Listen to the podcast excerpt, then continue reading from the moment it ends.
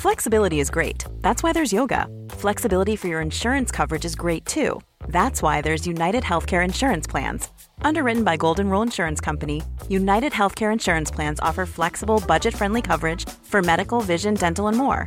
One of these plans may be right for you if you're, say, between jobs, coming off your parents' plan, turning a side hustle into a full hustle, or even missed open enrollment. Want more flexibility? Find out more about United Healthcare Insurance Plans at uh1.com. Need new glasses or want a fresh new style? Warby Parker has you covered. Glasses start at just 95 bucks, including anti-reflective, scratch-resistant prescription lenses that block 100% of UV rays.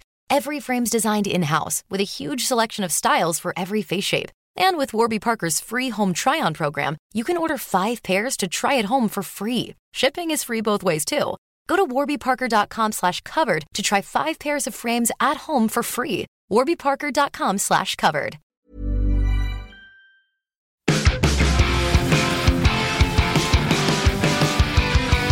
Josh Brown, it's the wind up. I'm Scott Tailford. You're Josh Brown. That's what I just said. But we talk about the latest video games, the latest talking points, the latest news, etc. in the gaming industry. And we're going to do a big old bumper, meaty, bulky podcast about everything that's coming across 2023. Now, a lot of these things have specific months attached to them, specific dates attached to them. And then there's a massive chunk of just TBA games that are going to slot in somewhere across the next few months. Because even January through to June, um, you've got a good handful of games for each month. How are you feeling at this at this stage? Well, Scott, honestly, I briefly mentioned this in the podcast that we did last week. Yes. But I genuinely think if the majority of the following games do drop Uh-huh. in 2023, it's going to be one of the best gaming years, if not the best gaming year of the past decade. It's definitely gonna be- I genuinely think it's amazing. the most gaming. Yeah, it's definitely is. the most gaming we'll do. Uh, yeah, so we'll get through as many of these as we can. I'm still waiting for the gaming industry to have more news things kick in,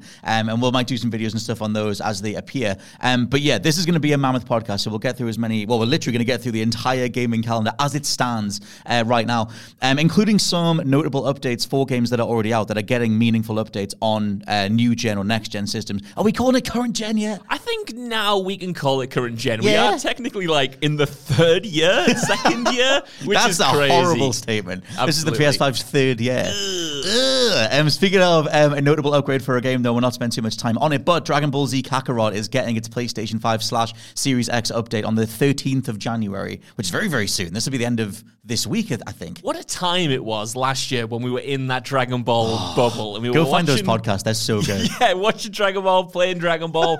I saved the DLC for Dragon Ball Z Kakarot. Uh, I think it's something something of Trunks, where you play as Trunks in the Oh, okay, okay. Uh-huh. future.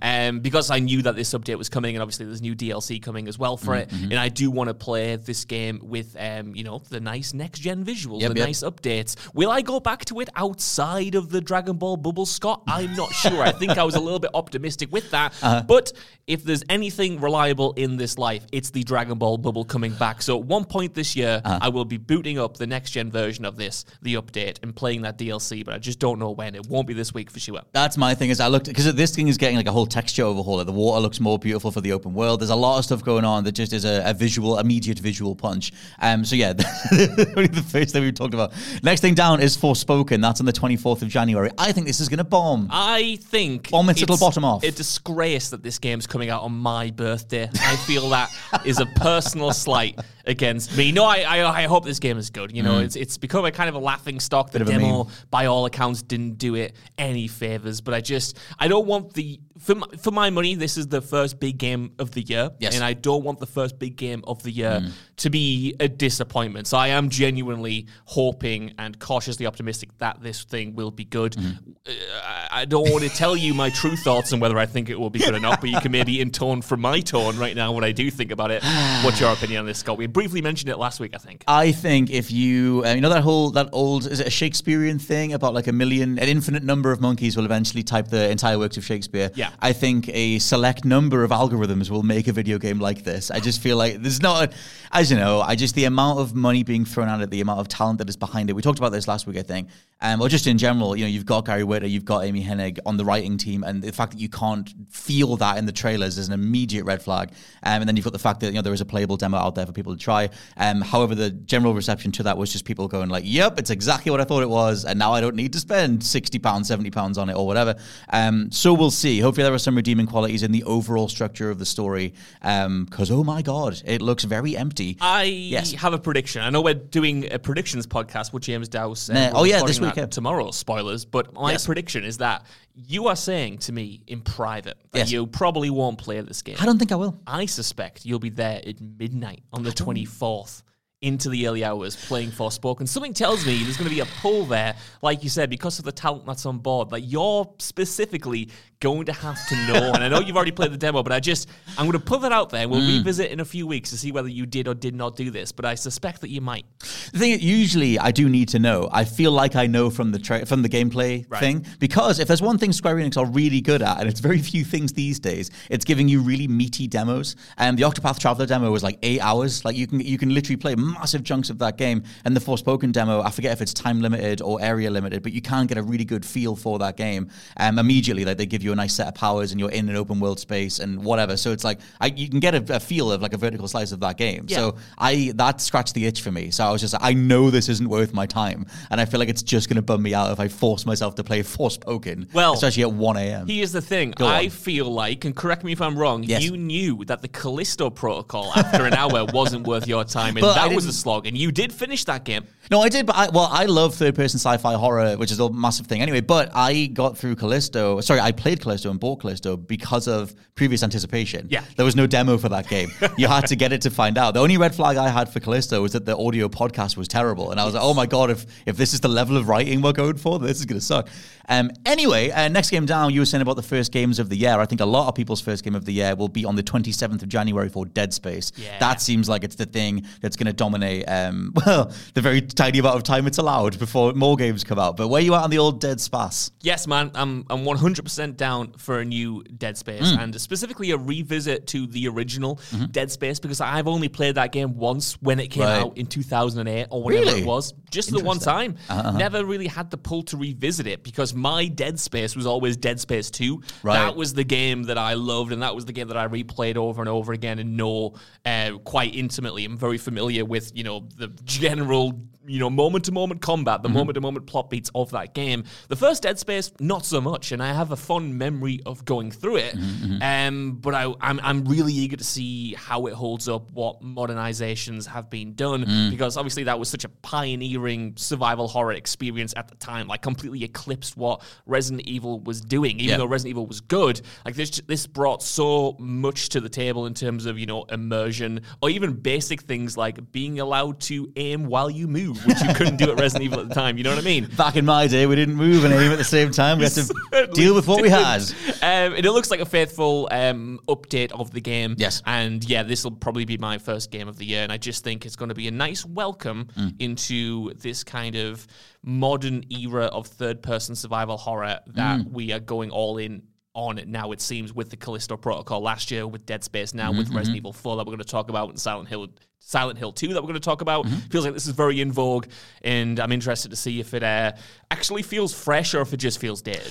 I was quite surprised when they put the there's a gameplay video out. I think it's on IGN about the first sort of half an hour of the game, and it's comparing that side by side. I initially thought it was just a texture overhaul that they were doing, but they've gone in and like, they've given Isaac Clarke voice acting for Dead Space One, which is a massive diff- massive difference because obviously that was a whole thing for DS2 and three, um, and then they've changed like that, and immediately that changes the feel of that entire intro and like changing some of the camera angles and stuff. Um, things like that are really, really cool. Um, in the words of Alan Partridge, though, can I shock you? Because um, I did, I did, I put a little poll out on the What Culture Gaming um, community page over on YouTube because, as I like to do. as do is like my want. I love a little poll. Um, I love seeing what people think. And um, we had twelve thousand responses from um, it was only a couple of days ago, um, favoring Dead Space One over Dead Space Two. Now I thought Dead Space Two would win.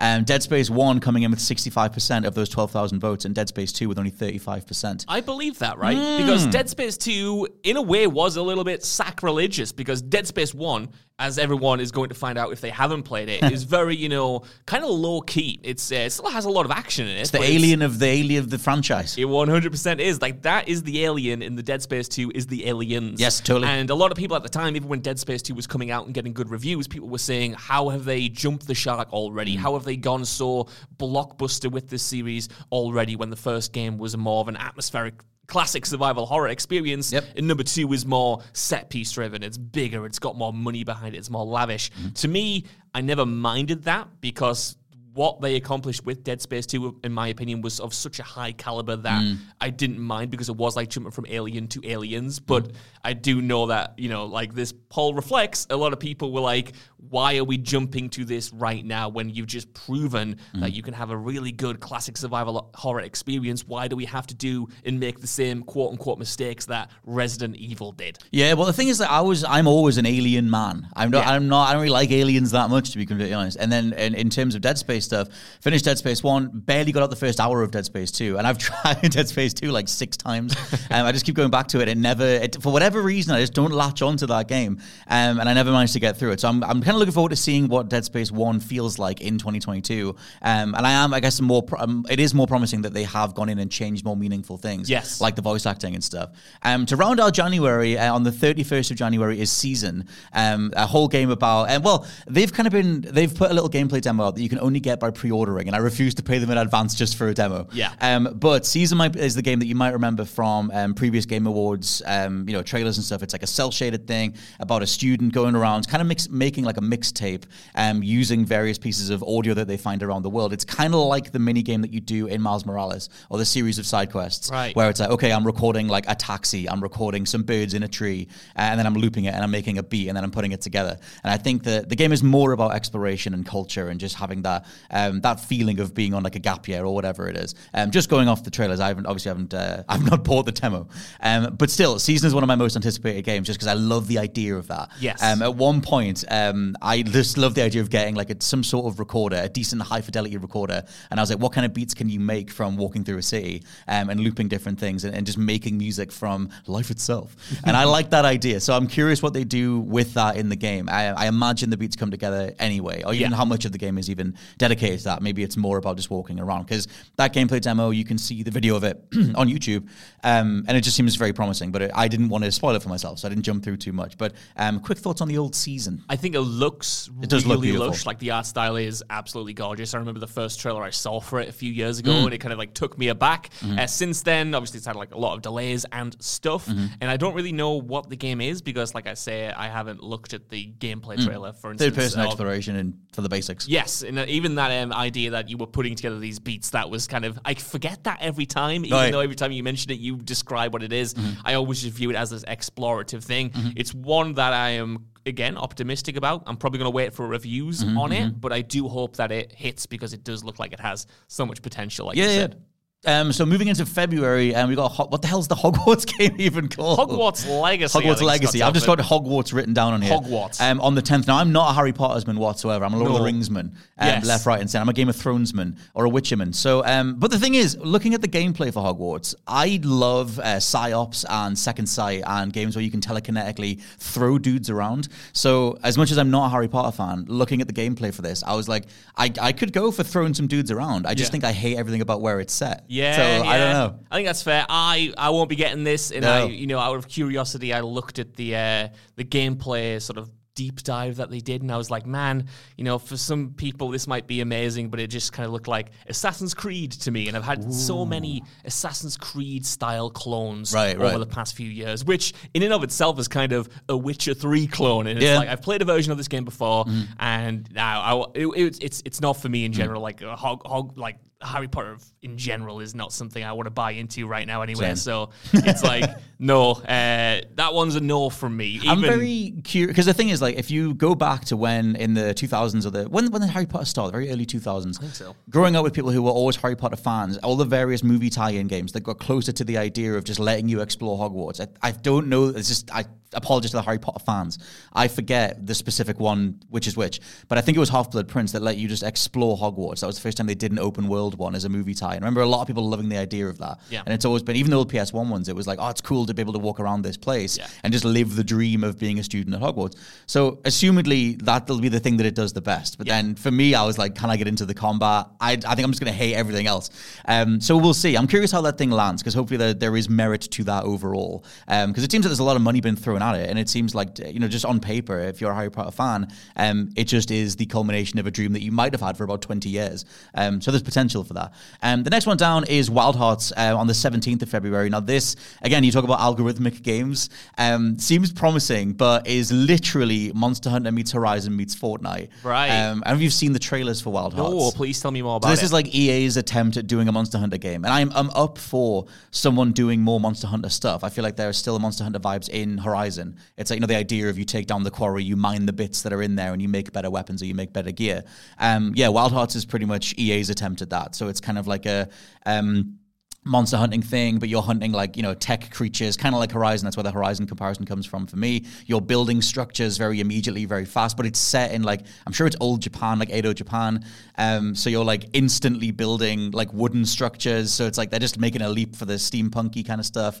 Um, and then you've kind of got, yeah, like Monster Hunter meets Horizon Mechs meets Fortnite building um, and like a hang glider. So it's like you're building a tower and then hang gliding out off the top of it to take a monster down or whatever. And it's all very co op. So co op stuff makes me run for the hills, Me but too. there is a single player version of it. So we'll see. I, don't know what you think. You know what? I like the blends of things on paper that it is blending there. That was Yes. a bad sentence, but you know what I mean. I like the idea of what Will it blend? there. Will it blend? It might. Is it is it a Spotify blend? Who knows? uh, you know, being able to build something and paraglide off it, like you said, that sounds really cool. Mm. Could have a lot of emergent gameplay. Mm-hmm. Um, you know, opportunities in there, but I don't know. This will be one that I'll have to see in motion and have Yeah. to see how it reviews before getting excited for it myself. Games like this remind me of like when a plate is repaired, that like a dropped plate, and Yeah. it, so well, it's still usable and it's fine and it's functional, but I can see where you've glued it all together, and it's maybe from a distance it's fine, but like yeah, I'm curious. I mean, there's a lot of money going into it, and there's a, there's a lot of money in the Monster Hunter IP as well. It is Yeah. Capcom's biggest IP right now. I will say as well, I think I'm kind of over mechs in an ana- anachronistic setting in Okay. a way. Like I, I quite like it in Horizon because Hmm. of the story grounding that that awards the world. Mm-hmm. But otherwise, I don't think I really love steampunk in general. And yeah, the idea of like it- that being translated to a mech. Well, I guess uh, they're only really using the environment. steampunk stuff as like a way to let you instantly build something that, that it's just their excuse for like how do we get tech into an older setting or whatever. Yeah. Um, but yeah, I think overall, it's. Uh, I thought it looked really confused with itself in the trailer.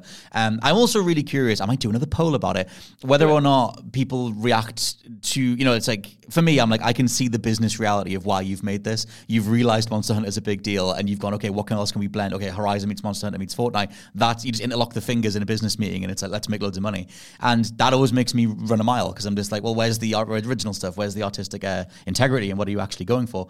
And so maybe it'll play well, and that'll save the whole thing. Um, but there's always that invisible like glass ceiling thing for me where I can only get so excited about something that is devoid of like originality that just feels like it's pieces of a game stitched together. Well, I'm sure we'll get to that in general at some point, but I Yes. know that this year, obviously, we're going to get to them. We've already had some of them now. Is so full of sequels and Mm. you know, um, old IP that's returning, remakes, reboots, Mm-hmm. all of that stuff. And even when you do get a quote unquote original game, it's heavily influenced by a bunch of different titles, a bunch of established gameplay styles, and. I know you, on the podcast last week you were kind of wanting more original titles. And Yes. it does I do fully sympathize with where you're coming from. And this is an on that. original title in It is. IP. That's the thing. Like, Force, like the only reason I would ever buy Forspoken is to support an original IP. Right. I wouldn't even play it, but I would just get it to be like, look, this sold, guys. This new thing sold. But is there an issue with like even the new IPs being so indebted to gameplay styles and formulas that we've had for years now? Mm. Like you said, you know, this mixing Fortnite and Monster Hunter and all of that stuff. And I know everything is kind of an amalgamation of other influences, and that's totally fine. But I feel like in some games now it's just it's just way more blatant. Like, Yeah, it's just way yeah. more blatant that you're doing an Assassin's Creed or you're doing a Witcher or you're doing a I don't know a, a narrative narrative driven game in the vein of Sony. Yeah, whatever, Well, you know? even um, Wild Heart's like approach to a quote unquote open world is to segment it, which is what Monster Hunter used to do. Right. Um, because Monster Hunter World gave you like an actual full play space. Monster Hunter Rise went back to the segmented thing, I think. Um, but Wild Hearts has like little, you're loading into parts of a biome and you can go between them, but but that's like that's what Monster Hunter always used to be. So it's like even that is a kind of like a callback um, to like you know Monster Hunter fans and whatever. Um, the next game down is Yakuza Ishin that comes out on the 21st um, of February, making its Western debut. I should have written down the original year that this uh, arrived released in Japan, but this is the old school like the game that's set in old school Japan, um, but you still have Kazuma Kiryu and uh, Majima and all the characters that are in Yakuza, but in like like reimagined kind of thing. Yeah. It was always the coolest looking game um, to a Yakuza fan like me, um, but it's never been out in the West before. So um, I'm really looking forward to that. In fact, I wrote it down as Yakuza Ishin. It's not. It's like a Dragon Ishin because they're renaming it this year um, or bringing its uh, Eastern origins across to the West. Um, thoughts on the old IP? I think this looks sick, right? It I- does. I'm a Yakuza fan in theory, or Yes. a Like a Dragon fan Yes. in theory. I've never played any of the games, but I love the fact that they exist. I love when people talk to me about them. I love the amount of fun that people get out of them, and I love knowing it by osmosis. I know Yes. Mm-hmm. knowing what the characters look like. I know the gameplay styles, the kind of wacky side missions, and looking at the gameplay for this. I think this looks like it absolutely rules as Mm. well. Like the setting looks awesome, the combat looks really slick. I I'm, I want to say that I will play it, but I also said that about Yakuza Six and Yakuza Zero and uh, Yakuza Seven, Like a Dragon. I think Yeah. that was what it was called. You got a Um, lot of- if you- and Judgment and Judgment Two. So Oh my god! Well, see, so you occasionally do a bit of the old bubbling where you sort of bubble in a certain IP and surround yourself by certain things and only play those things for a bit. If you ever did a Yakuza bubble, I feel like, or like a Dragon bubble, that would be about three hundred hours of game. Yeah, right. Ish. And that's kind of the the reason I don't get into this series is a slightly less intense version of why I don't get into the Persona series that I'm sure they are. oh my god, they're all coming out. Carry on. Yeah, but they're all coming out and they're all so long, Scott Tailford, all part of such a long running series. And each game, in terms of like a dragon, is like what, 40 hours long or whatever. Yeah. In terms of Persona, you're looking at 100 hours plus or 70 hours. Oh and it's just. At this point in the franchise, it feels like such an intimidating thing to jump into Mm. that I always, I really want to, and I, I, I'm sincere when I say that and genuine. It's Yes. just so hard to find that entry point, and because this seems so different, maybe this is going to be the one. Uh-huh. I, I will. I'll take a minute. One to say that the Persona collection of um, three, four, and uh, uh, yeah, two, three, and four are out on January nineteenth. Um, and also, if you want an entry point to the Persona franchise, just play Persona Four. Um, five's very good, five's gorgeous, but I think that the actual story pull of four is far better. Um, this like murder mystery, like what the hell's going on in this tiny town, um, and where like why are bodies turning up on top of um, telephone poles and what's going on. That is incredible. Persona Four is the one that you want, and that game's finally out on modern consoles on the nineteenth of January.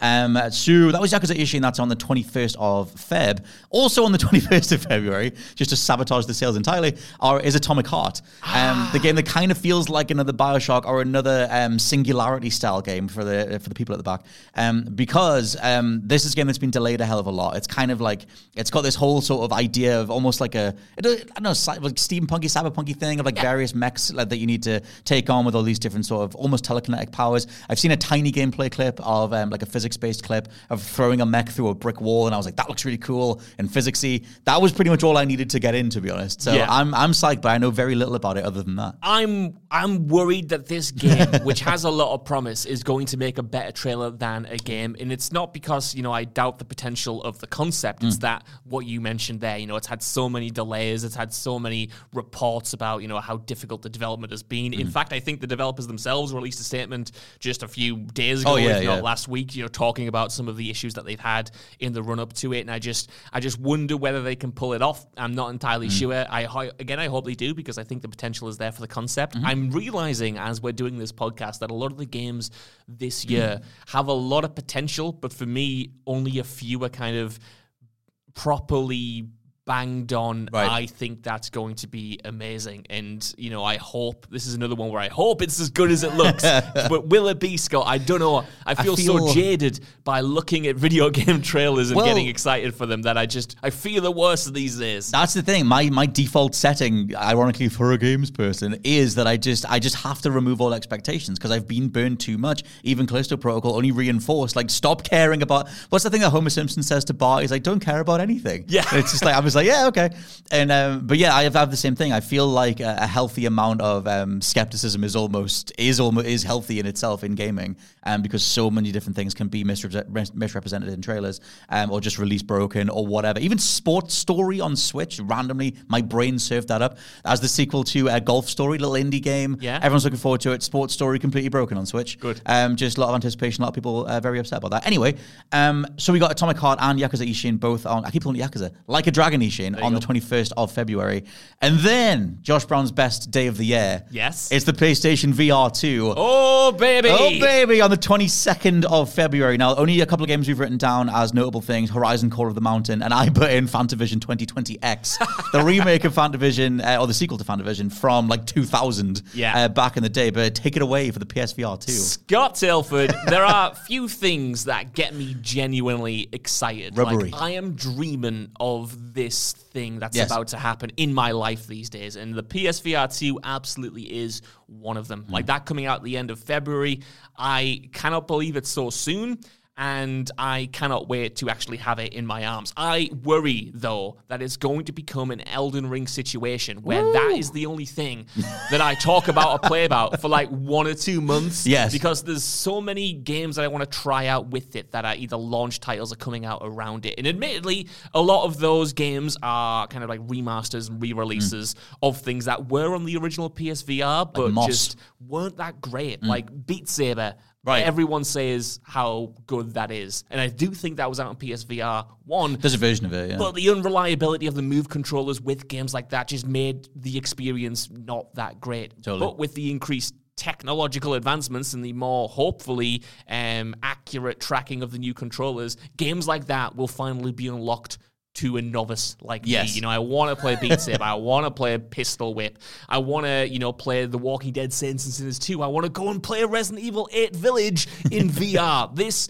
is, I'm going to just Everyone is going to be so annoyed with me because I won't stop talking about this piece of kit, even if it's bad, you know, because I'll, I'll be disappointed to an extreme level. But I don't think it will be. All of the reports that I've been reading from Sony's uh, CES event the other day seem to be really positive. Like the tech that's in the kit looks really good. The games that are coming out with it look exciting. That Horizon Call of the Mountain looks like like the best thing ever made, maybe. um, and I can't wait to He's have- on the hype train. I'm on the hype train fully, and I hopefully by the time we get to the end of this year and we're doing the top ten games of the year, a lot of them will be PSVR two titles. uh, I hopefully. I'm ready for the year of VR. I've been waiting for it for a long time, and I have a PlayStation VR, which I got for No Man's Sky because I'm ill. But at the same time, um, looking at the gameplay footage for Horizon Call of the Mountain and how responsive that stuff is, the fidelity is obviously way better. Um, in terms of obviously the visuals and everything, but in terms of just like clearly watching someone play and realizing just how many even finger dexterity it's bringing into the virtual world, that stuff is very very promising. Bring out a Spider-Man game in PlayStation VR. That's Yes. literally the the one thing you need to make PS to make VR work. Because Oculus has obviously had a bunch of different versions and hardware models and everything, but I still don't feel like the average person has a PlayStation has a VR headset whatsoever, let alone a PlayStation one. If they just do Spider-Man VR, it's done. It's over. Like just do that thing. Um, so I'm kind of waiting for something that really grabs my um, attention or takes my takes my attention, holds my attention, Yeah. gets me watching in that direction. Yeah. Um, because I feel like the potential is definitely there, and I feel like the original PlayStation VR was like this weird napkin sketch that you show to a tech guy, and it's like, "Can we do this?" And it's like, "Look, I've taped some stuff together um, to prove that it's it can be done." And eventually, this is the one that they're actually going to do, um, because that original one might as well have had toilet rolls stapled to it for the usability of it. Absolutely. And that's why I'm so looking forward to this because it, it really was a hobbled together proof of concept. And it did sell quite well for Sony, but it was almost immediately obsolete. Like there were still Yeah. good games that came out for it as the lifespan wore on. Like I played Walking Dead Saints and Sinners very late in 2019 or whenever it was, and it was still a great um it was still great proof that the PSVR 1 was relevant. Yeah. But I was looking at what the competitors were getting. I was mm-hmm. looking at the likes of Half Life Alyx and thinking this kit is now incredibly rudimentary, and hopefully Totally. this is a big step up. And more importantly, hopefully it does kind of set the foundation for years to come where it won't feel like it's instantly left behind by the competition and that the competition is getting better games or more frequent games or whatever. Who knows if I'll be playing the PSVR 2 in 2023, uh, 2024, Scott Tailford, but I will be hopefully having a good year with it. And I think you'll have a all I can time. ask for because interestingly, and I don't know if you'll agree with me Okay. by this, the next gen, let's call it the PS5, the Xbox Series X Yes. era, that feels like it's just getting going.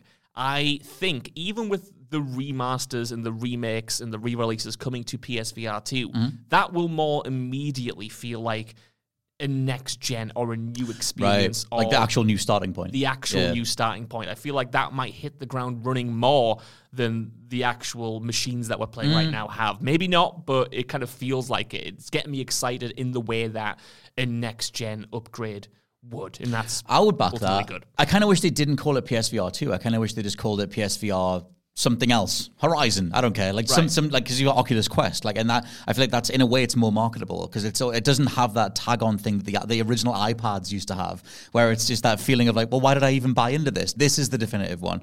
Um, if you call it the, if you give it the, the two name.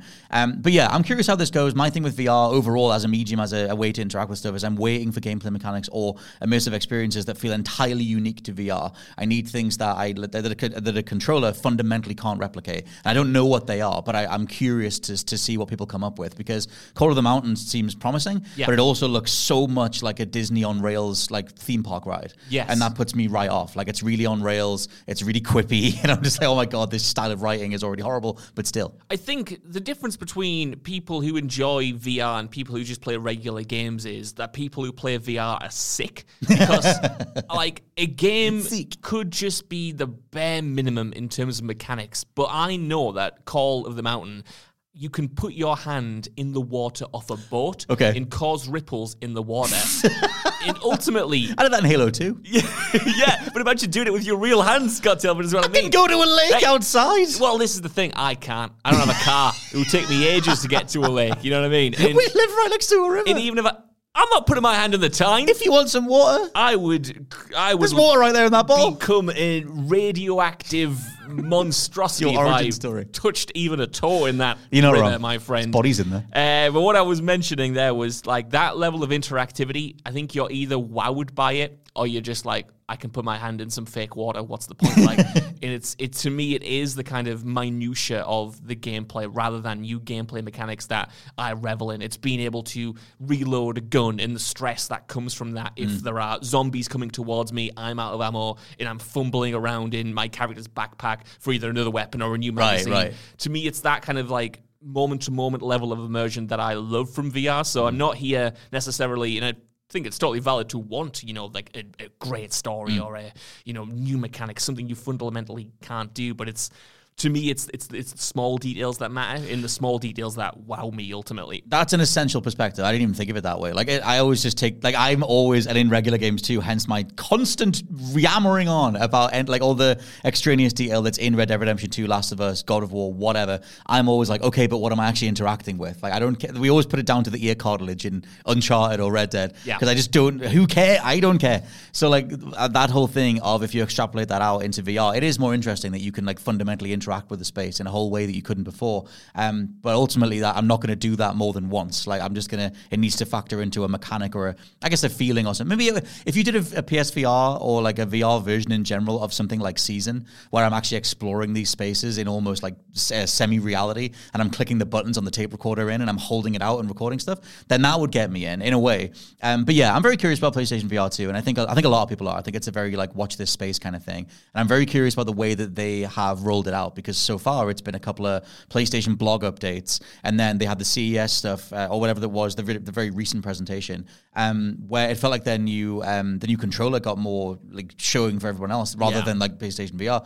and it just feels like in general they could do a better job of showing what it can do, but I think they want it to be subtly impressive, and they kind of want it to build its own steam and just sort of be like a shadow drop of an album almost, where it's like word of mouth gets it going instead. That's it, right? On the one hand, it does sound like classic Sony to just put out a few blog posts and then go, "There you go. That's that's the thing. That's out now. Uh, hopefully, it'll market itself." But at the same time, we were talking. We were talking before recording. You were talking about like looking at the Call of the Mountain footage, and I don't really. When I get VR games, I don't actually look at the footage because mm. I for as good as they've got at translating what VR looks like and putting it in gameplay trailers to try and reflect the experience, mm. it just never does. Like you can Right. look at something and think it looks like the most boring set of mechanics, most boring environments in the world, but when you get the headset on and you're in there, it's completely transformative. So Right. it's not even they just can't it's impossible to get it one to one. Like I couldn't look really at a at a trailer for a VR game and get excited. I can look at Oh, I agree people's with that, yeah. reactions to it, which I have been doing for Call of the Wild. Like I said, Call of the Mountain, sorry, Mm-hmm. uh, and that to me is more exciting to to hear what people are saying about it Mm. rather than look at it visually because I just think it's impossible to market VR that way because you have no idea unless you've tried it yourself. Definitely, which is which has been VR's biggest hurdle, like for however long VR headsets have been a thing. The last five, six years, however long it's been. Yeah, maybe a bit longer. Was you know? VR two in twenty seventeen, VR one in twenty seventeen? I think it was 16, just Right, right. before, yeah. Yeah, so it's been a little while. Um, but yeah, we'll see. That's in February, which is kind of crazy. Just amongst all these other games are, is another attempt at establishing a medium in the mainstream again. Um, so that's at the end of February. Um, February ends on, um, or the 24th of February rather, ends with Octopath Traveler 2 and Kirby Dreamland Deluxe. That's a Scott re- Tailford double bill if I ever heard one. that's been too much time on this. Um, but yeah, Octopath Traveler, another game in the 2D HD uh, model, kind of like um, Octopath Traveler 1, kind of like uh, Live Alive that came out last year, which is incredible, by the way. Yeah. Um, I traded Callisto Protocol in for that. Um, Live Alive's got a really, really great demo if you just want to play. I think it's two or three of the story sections. Um, but yeah, Live Alive is a, a gorgeous little game about, it's like eight different characters across all of human history and into the future. Loads of little stories and they all connect towards the end. Um, I think that's a really cool idea. But if you like that approach to um, presenting sort of pixel art for sprites and characters uh, with a 3D world, um, that's what Octopath Traveler like sort of debuted to everybody, the HD 2D design, which I absolutely love that stuff. I forget if it's HD 2D or 2D HD, but it's one of them. Um, and I really like that. I kind of wish they would remake Final Fantasy VI and the older Final Fantasies in that model uh, rather than just the pixel remasters, which is another thing that's coming um, this year.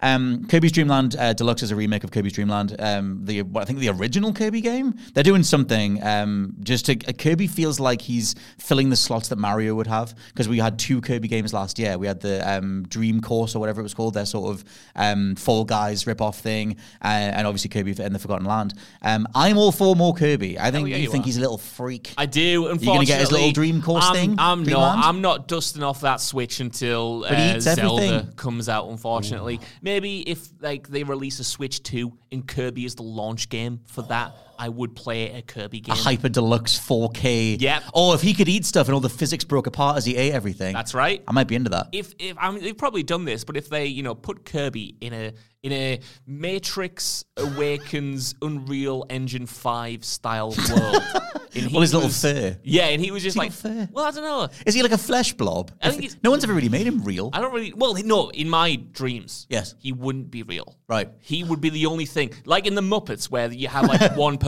who's real and everyone else is Yes, Muppets. yes. He would be like you know himself, Mm-hmm. and he would be in this hyper detailed world, and he would be like you know demolishing Right. these photorealistic benches. Oh, God. street lamps. If I think of him as actually eating stuff, it does freak me out because in uh, Kirby and the Forgotten Land, when you eat like vending machines and cars and stuff, and that was the first time, as far as I know, he's ever like stretched over another geometric shape, and it looked weird. It was like skin flaps of his mouth in between parts of a, an object, and I'm like, he's never, we never thought about this before. This is weird. I think I've just hit. Thank you for being my therapist. I think I've just hit the nail of, of why Kirby freaks me out, and it's because when I was young, Skin flaps. Talk, yeah, skin Yes, flaps, it is. one hundred percent. I used to be so scared of anacondas after watching the Jon Voight movie Anaconda. Right. uh, and I was always haunted Yeah. by the image of like a snake, Uh-huh. but specifically an anaconda, like eating something, and you being able to see the outline of it in its stomach. Totally. And I think Kirby triggers something in my brain that relates to that fear of being when I was a kid. So he can get in the bin because that's unnatural and snake-like.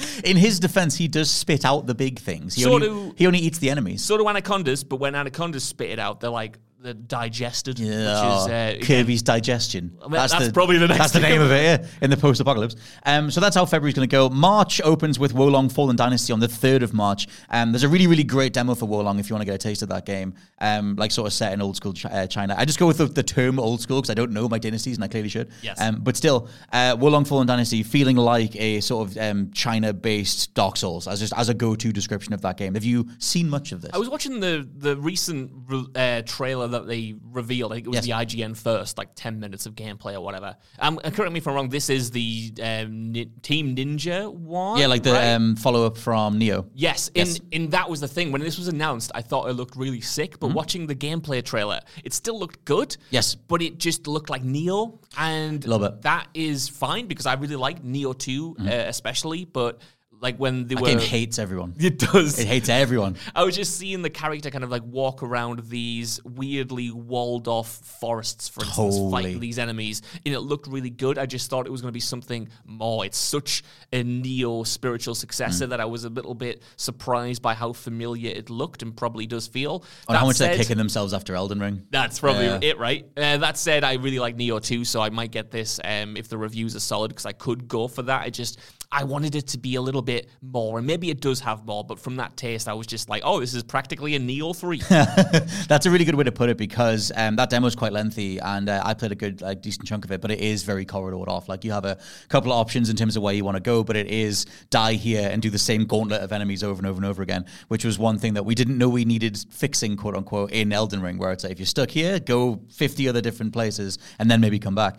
Um, Skull and Bones is finally out on the 9th of March. How long have we been waiting for that game? Five years, six years? Maybe even longer, Scott. Maybe Good Lord. even longer. I, I think I threw this on the list because I just I just can't believe that it's actually coming out, Mm. and I don't think maybe it's going to be like an Avatar situation where you know it makes like two billion dollars, but Mm-hmm. I, I I doubt it. You know the reports were that it was allegedly. You know, only completed because there was a contractual obligation for it to be completed Mm-hmm. in place, uh, and that's how it feels like. It feels like it's had no marketing. Like No. even when I was looking at the lists, the list of what's coming out this year, I couldn't believe that that was relatively soon because Many of us have those stubborn pounds that seem impossible to lose, no matter how good we eat or how hard we work out. My solution is PlushCare. PlushCare is a leading telehealth provider with doctors who are there for you day and night to partner with you in your weight loss journey. They can prescribe FDA-approved weight loss medications like Wegovy and Zepbound for those who qualify. Plus, they accept most insurance plans. To get started, visit plushcare.com slash weight loss. That's plushcare.com slash weight loss. Quality sleep is essential. That's why the Sleep Number Smart Bed is designed for your ever evolving sleep needs. Need a bed that's firmer or softer on either side? Helps you sleep at a comfortable temperature? Sleep Number Smart Beds let you individualize your comfort so you sleep better together. JD Power ranks Sleep Number number 1 in customer satisfaction with mattresses purchased in-store. And now save 40% on the Sleep Number limited edition Smart Bed for a limited time. For JD Power 2023 award information, visit jdpower.com/awards. Only at Sleep Number stores or sleepnumber.com. This podcast is brought to you by Indeed. If you need to hire, you need Indeed. Indeed is your matching and hiring platform with over 350 million global monthly visitors, according to Indeed data, and a matching engine that helps you find quality candidates fast. And Indeed doesn't just help you hire faster, 93% of employers agree Indeed delivers the highest quality matches compared to other job sites, according to a recent Indeed survey. One of the things I love about Indeed is that it just makes hiring all in one place so easy because you just get unparalleled access to job seekers. Plus, listeners of this show will get a $75 sponsored job credit to get your jobs more visibility at indeed.com slash WCG. Just go to indeed.com slash WCG right now and support our show by saying you heard about Indeed on this podcast. Indeed.com slash WCG. Terms and conditions apply. Need to hire? You need Indeed. Still feels like it's in that Mythical. limbo of being, you know, delayed constantly. And we got a bit of a look at it last year, but this is That not most a game recent for me. trailer as well. I just think it's funny. Yeah, well, that most recent gameplay thing they did where they were like, and we've added all this monetization to it, all this crafting. I was like, okay, all this bloat that I don't need Cool. in my life. Um, looking up um, the game's development. Um, the thing is, it's been in development since 2013. It was ini- initially a spin off from Assassin's Creed back when AC3 and then 4 did all the ship combat. Um, and then we got the first look at it at E E3 2017. So it has, it, this is its sixth year. Um, I will say, though, rather than just prodded it, because I do think it represents a lot of the worst things in the industry, especially in terms of the crafting mechanics, just hashtag crafting mechanics everywhere.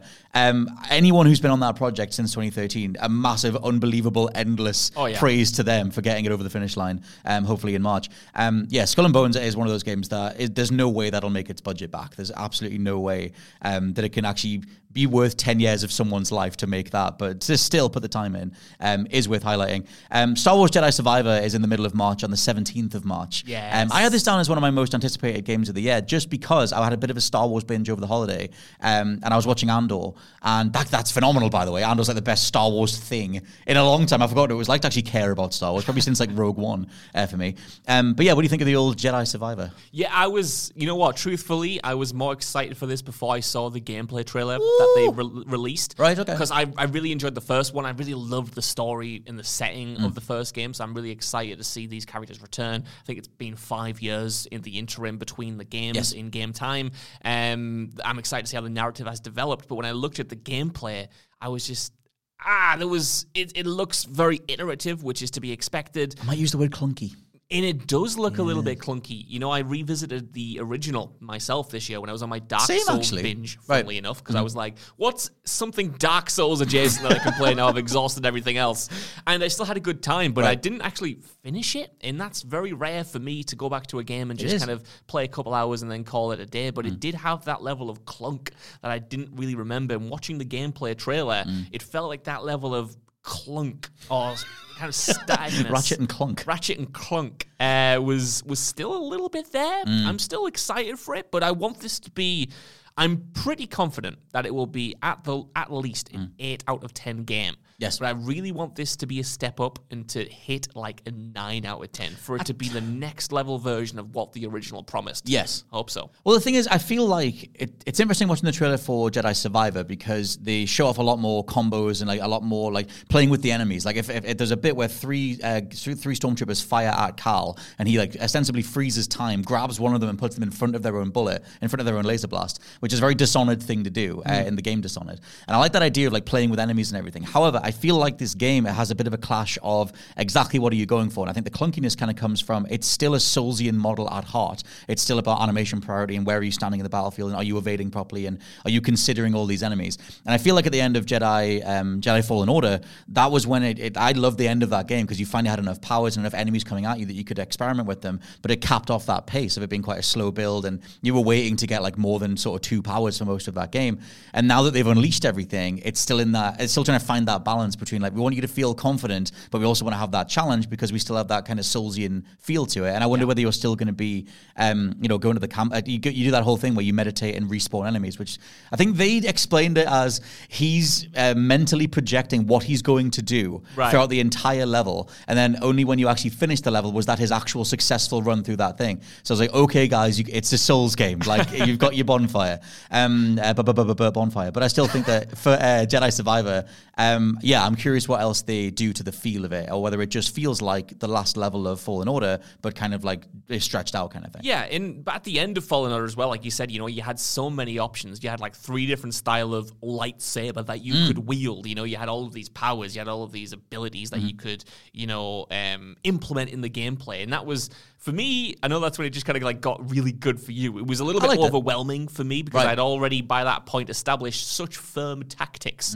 that I would actually have to unlearn the optimum way to get through levels just to try out new things. Right. And I and I hope that this new game with its combat encounters does encourage you to try out, like I said, Mm. you know, whether you're best off using uh, just the single lightsaber or the dual wielded lightsabers or using this power or this power Mm-hmm. and really giving you exciting encounters that demand you to think and not just kind of, like I say, use the optimum. Mm. Um, uh, what would you call it? Optimum Path. path Method. method uh, approach Headspace. to Yeah. headspace to every combat encounter. And if they manage to nail that, that would be awesome. I think yeah, they need more. I, the thing that I, everyone learns a lot of things from Assassin's Creed, but no one's really done the thing in a mass market game that Assassin's Creed Two did, where every enemy had a, needed a different approach. And it's not that I needed to be as arbitrary as a heavy or a fast moving guy or whatever, but I think there's so much more you can do with that combat chess thing. I guess Doom kind of does it. Doom Eternal especially doubles down on it, but I would love that in Star Wars, and I think they need to do it well, where you're um, maximizing deflections or uh, blaster bolt deflections, or maybe there's like a window where some dude does a ranged attack and then you do your deflect. Or whatever. Just make me think more than Yeah. just grab a guy with telekinetic powers and stab him over and over again. Not that that isn't fun. It's fun. but I want to work up to it sometimes. Yeah, one hundred percent. And honestly, what I want to see as well, if if they're just like you know being inspired by Soul style games, Yeah. give me the parry system from Sekiro and give me way more lightsaber battles. Yes. Oh, and give me like those oh Sekiro God, style yeah. one on ones where you are trying to deflect incoming lightsaber hits, Totally. and then you're trying to attack and break down their guard and stuff. Like, please, give Because me you had that. I forget the name of the character now, but you had that towards the end in one of the final bosses. Yeah. Um, but still, it was like it was like deflect, look for an opening. They're doing a they're doing a glowing red attack. I best dodge out the way then. And it's like, yeah, I want more stuff where I can actually hang in that pocket of like of, of going back and forward. Um, so yeah, that's out on the seventeenth um, of March. Uh, Star Wars Jedi Survivor. Um, Bayonetta Origins we wrote down for the Switch also on the seventeenth. This is a very different Bayonetta game. It's more like a um, it almost looks like a Child of Light kind of art style, and it's like an isometric top down thing. Um, just assumedly showing Bayonetta's origins. Um, but it feels like other than you know Bayonetta three, as much as I love it, it doesn't run that well on the Switch, and I feel like they've kind of just gone okay, let's just try something else and try and expand the IP a little bit, um, and just see how that goes down. I don't have many thoughts on Bayonetta Origins other than uh, I'm curious what the combat feels like. It looks like it's smooth and nice and fine. It's not what I want from a Bayonetta game, because I also just want more over the top action games in general um, that aren't specifically the Devil May Cry model. Like I, I want someone someone needs to do something else other than Souls model or Devil May Cry model.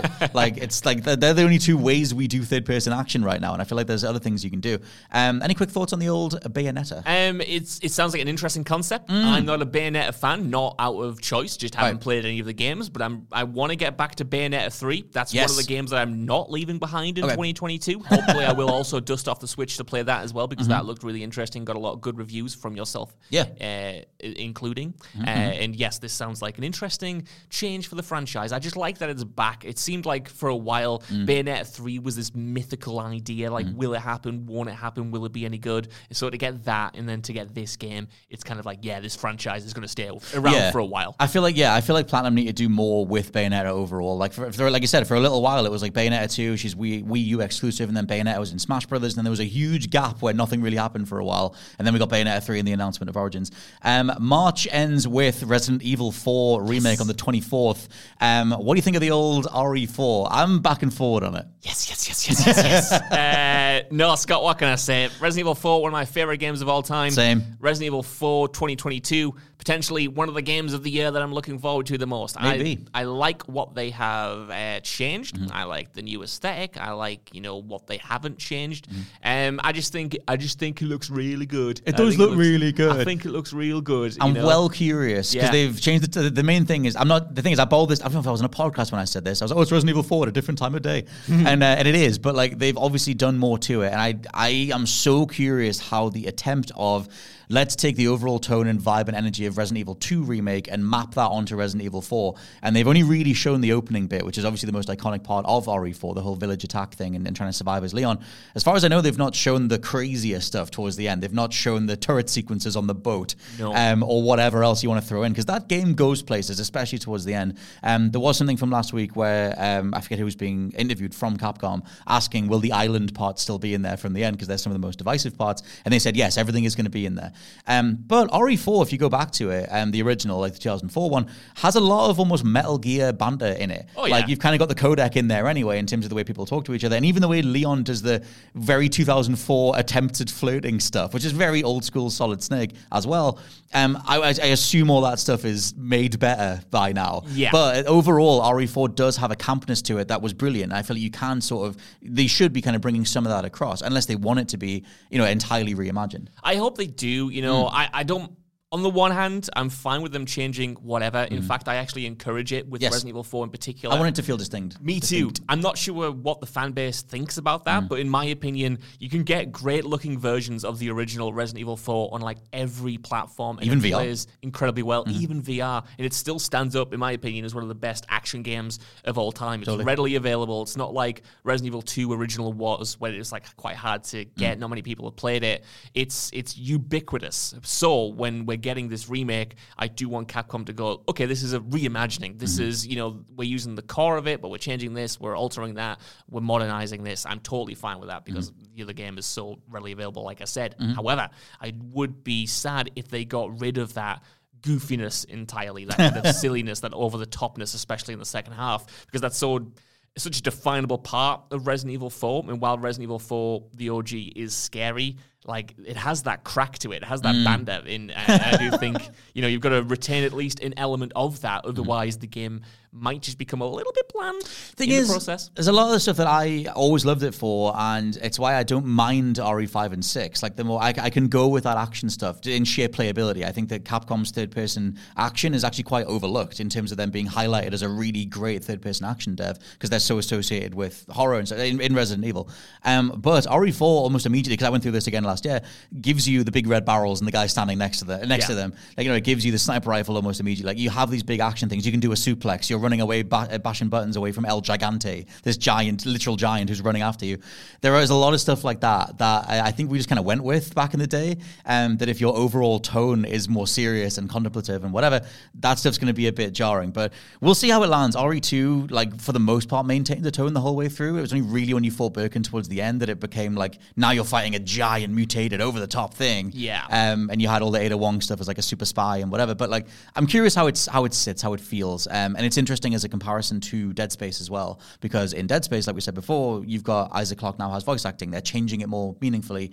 Um, and RE4, assumedly, there's less you need to tweak because it's already held up as one of the best games of all time. Yeah, one hundred So we'll percent. see. And it's going to be interesting to see what they add into it in terms of you know there were some DLC uh, expansions Mm. for the game, you know, like separate ways where you get to play as Ada Wong. Like, will all of that come Oh, in as standard with the base game to kind of beef it up and expand it a little bit? That would be really cool. They got you better than the Resident Evil 3 remake. They certainly do. Which Oh, my was lord. well, which was the original report, right? I think it was VGC who wrote it up a few years ago when this was in development. Hmm. It was originally by the people who made Resident Evil Three, but because that kind of like disappointed people and was too faithful to the source material in many ways, Hmm. Capcom kind of like got the Resident Evil Two team in to kind of modernize it in the same way. So that's what makes me excited for Hmm. This project. That it is the people who made Resi Two, which was such a confident game. So hopefully they can do the same for this and. Uh, That's a curious thing. Yeah, because like RE3 remake was way too short. Felt like for me, it felt like DLC. Felt like you could have just charged fifteen pounds and I would have just added that on to a Resident Evil 2 thing. Yeah. Whereas RE4, like if it had a change of developer, it almost points to the fact that we didn't need to remake RE4 and it was just going to be another RE3 almost cash in thing.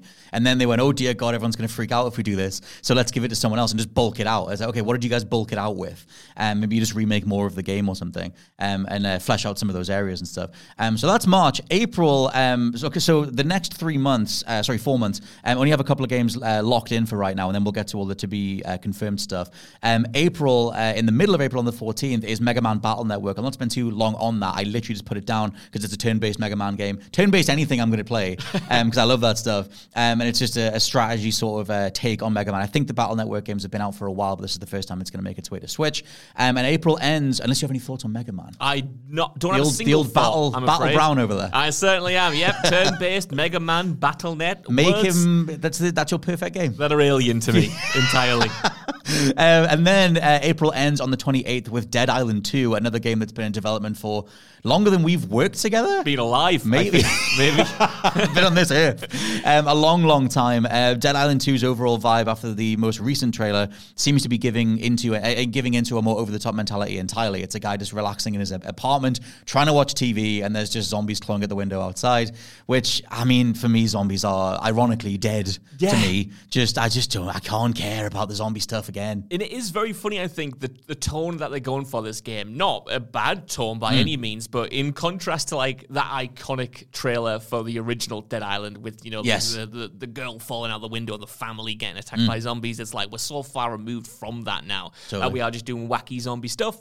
And we've had a lot of wacky zombie stuff over the past few years, Hmm. and I can kind of take or leave it. But Dead Island 1 was a big guilty pleasure. I loved Oh, Dying okay. Light a lot as well. Mm-hmm. Dying Light 2 was slightly disappointing. So hopefully, if this kind of scratches that zombie itch, Mm. um, I will get it at a discount, unless it's like, you know, getting 10 out of 10s or 9 out of 10s and I'll buy it at launch. But this very much already feels like a game that I'm going to probably enjoy, Mm. but enjoy around October or November. You know, get to it late. Yeah, it's it's an interesting uh, point because I didn't play Dying Light 2 last year. I was debating mopping that up as the year came to a close, but it was like it's got like 400 hours of filler. Like they literally got out there and kind of said that. So I was like, okay, cool, whatever. And then yeah, Dead Island 2, um, it's been through so many different devs, so many different kind of soft reboots, attempts at restarting development and whatever. But we're finally getting that in April. Um, so that's all that's down for April at the minute. May is The Legend of Zelda: Tears of the Kingdom on the 12th, um, which is obviously the most anticipated Zelda in quite some time. The first time they've done a sequel Zelda yeah. since, um, well, on console since Majora's Mask. They did like the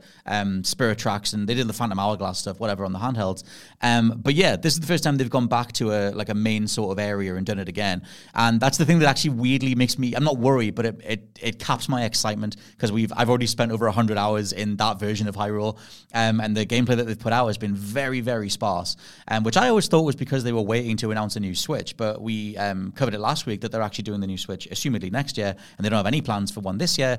And the Switch OLED, uh, the Tears of the Kingdom version, already leaked anyway. So this is going to be on a regular Switch hardware, and I wonder whether they're just not showing that because they're just they need to get it locked down. Yeah. And the game has a lot of um, streaming assets, level of detail stuff based on distance and whatever, because you're flying a lot, you're taking to the skies a lot, um, and it just makes me curious what that game is. How much more of how much of the original 2017 Hyrule are we playing again? Um, and how much have you actually built for this? Um, because sequel Zeldas, I like a lot of people love Majora's Mask. I really don't. I really didn't like Majora's at all. Um, it just felt like a weird hack of Ocarina of Time. It was like we sort of swapped a bunch of the character models around, and now you can play as a random character. I was like, nah, I don't want this at all. So I'm curious what they do for Tears of the Kingdom. I think this is getting delayed, Scott Tailford. I don't think this Really? is coming out in May. I don't think it's coming out. I don't think it's getting delayed by a year or anything like that. But uh-huh. I do think it's getting delayed to Okay. the fall because I was in bed all comfy last night, just Yes. drifting off to sleep, uh-huh. thinking about this podcast, Okay. thinking about the games we're going to talk about.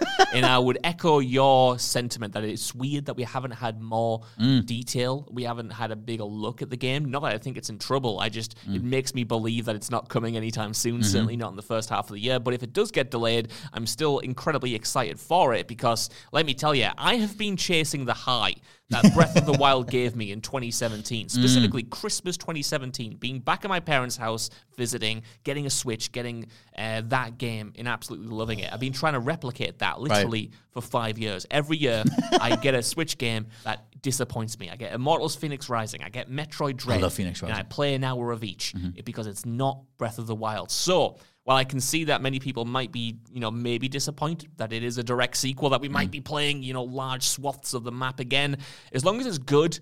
All Yeah. I want is Breath of the Wild 2. You know what I mean? That's all I want out of this game. It's all I'm expecting. Yeah. Anything more is a bonus. As long as it replicates the feeling I had with the first game in that explorative drive that it gave me, I'm totally fine. I'm not Yeah. a, you know, a diehard for the franchise again, just because I haven't played many of the titles. Mm. But I know the feeling that I want it to evoke, and if it evokes it, it's a 10 out of 10 masterpiece. I'm so yeah, that's the thing. Like the powers that they have shown off, the whole like the whole like reason Breath of the Wild was such a unique thing, one of the best games of all time, was because of all the elements and physics and the way everything interact with it, with each other. And it was like, oh, if you set a piece of meat down on the ground like a crafting component, and then you light set the grass on fire next to it, you get like a cooked steak or whatever. It's like little things like that, or you can cut a tree down and uh, and camp under it and things like that. And I'm just like, I, yeah, that's the side of it that I hope they've like fleshed out ad infinitum kind of thing. Um, because Breath of the Wild was such a, we talked about that shattered plate analogy before. It's like if you took a Zelda plate and smashed it, that's kind of what Breath of the Wild is. However, it still worked. All those pieces still kind of hung together. Um, but it didn't have traditional dungeons and it didn't have traditional progression. It didn't have a traditional real feel if you compare it to other Zeldas. And so I'm, I wonder what they think Zelda is because they tried this big experiment with Breath of the Wild, which kind of ties into the original Zelda in terms of just pick a direction and go. Um, but still, if you're then going like, okay, what lessons did we learn? Let's meaningfully iterate on this. What do we do? And they've kind of split the difference. It's like, well, we're revisiting that Hyrule and we're going to build on that. Um, but this is also Zelda's new identity. So like, we'll kind of just see how that stuff kind of feels um, and how it performs. That my biggest thing is just how it performs um, and how much can you push the Switch hardware. I still think Breath of the Wild looks gorgeous. Like I think that they went for a specific art style that actually aged really well. It's not raw rendering tech. It almost has a cel shaded look sometimes. Um, and I kind of feel like if that's what you need to do to make this work and just never, you not even think about the performance, that's completely fine. It's Yeah. just the the Switch is struggling these days. Well, Scott, I think it's going to be fine for me personally Mm. because I played almost all of Breath of the Wild like handheld. You did. and and I never got the experience of like those big screen vistas at all. more or Grass less. is so good. huge amount, like ninety five percent of that map map I've only seen on my tiny handheld screen. That's so insane. when it comes to the sequel, I'll be playing that bad boy on the television docked. In in you know even if it's a minor upgrade graphically, to me it's going to be you know huge Yeah, that's true. crazy. So that that that's fine for me. But yeah, I totally echo what you were saying about you know what makes Breath of the Wild so good is that interactivity Mm. in the world. It's that even those shrines that you can go to, while Mm. they do have specific ways that you're supposed to solve the puzzles, you can kind of just you know ho- like hobble together a that. solution and Yeah. get through it. And the game doesn't say no. The game Nope. just allows you to do it, and you kind of feel like either a genius or some kind of wind-up merchant because you're being able to cheat the system and get to the end of the shrine. And I and I love that. You know, Totally. it's, the, it's the only game ever that's got me invested in its cooking mechanics and Right. you know stuff like that like right down to the nitty gritty systems that i would usually just ignore in other games because i don't have to. I was engaging with here because it just felt so fun to be a part of the world to chop down a tree to get to the other side of a you know a lake to get a raft and get out Use a big leaf and blow yourself along. and blow yourself along. Stuff like that you know. Breath of the wild might not have the best quests. It might not have even necessarily like the best story or set pieces but it doesn't matter because like my what i was talking about with the vr earlier on Mm. Has that level of immersion it has that level of interactivity that you just don't get from other open world games even great open world Mm. games like elden ring doesn't focus on that kind of stuff. And i think for as many um you know, how many games Breath of the Wild has influenced, none have really taken those core tenets with the exception of maybe Immortals Phoenix Rising Mm. when it comes to like, yeah, you can go anywhere, but can you interact with the levels with this amount of detail? I don't think you've necessarily No, Immortals was more about taking the the puzzle approach, the the, the shrine approach, uh, and every little thing is its own little tiny mini game, and then the combat encounters are really fun. I loved Immortals Phoenix Rising, but it was very Ubisoft looking at Breath of the Wild and distilling it down to like the main beats, and then not really having maybe the dev time or whatever to do that elemental interaction stuff that like, took Breath of the Wild to the next level. Um, in terms of just letting you experiment with like, what if I set this on fire? What if I use this? How can I like craft this? When you realize that you can just play golf in Breath of the Wild, it's like, oh, I just found these holes and it recognizes if I put a ball in the hole. Like, that's cool. Um, yeah, I'm curious how that stuff goes. Also, you mentioned stories just super quickly. Um, in the trailer that they have put out, it seems like just for Zelda lore nerds like me. Um, it seems like we're doing something about the origins of Ganon, which is really, really cool and very untapped uh, territory. Um, because it seems like the the weird like zombie spirit thing they find, which is underneath Hyrule Castle, um, is this sort of corpse of Ganon or whatever. And there's always, if you go in the Hyrule Historia, there's all these different things about what Ganon actually is and uh, and manifests in different ways and things like that. So I uh, I'm very curious about um of that. I'm sure the more it comes into view, the more it starts getting shown off. As even as we talked about it there, I was like, man, Breath of the Wild was good. Yeah. What a time that game What was. a game. What I'd go through that thing again. Like I said, over 100 hours. Um, Suicide Squad Kill the Justice League is out two weeks after Zelda on the 26th of May. Um, and I have n- I nothing this game. I have nothing for their stupid squad based shooty Arkham game thing. I'm going to make a prediction right Go now, on. and I'm going to cannibalize the same prediction when we do tomorrow's podcast. I think this is going to be the sleeper hit of the year. I think it's going to Really? be the one that the likes of you and I write off because Mm. you know, like it's this four-player shooty multiplayer thing. Mm-hmm. But I do trust Rocksteady, and I do really like the world that they put together. From what I've glimpsed at in the trailers so Right. far, I do like the writing. I do like the setup of you know having to kill the Justice League.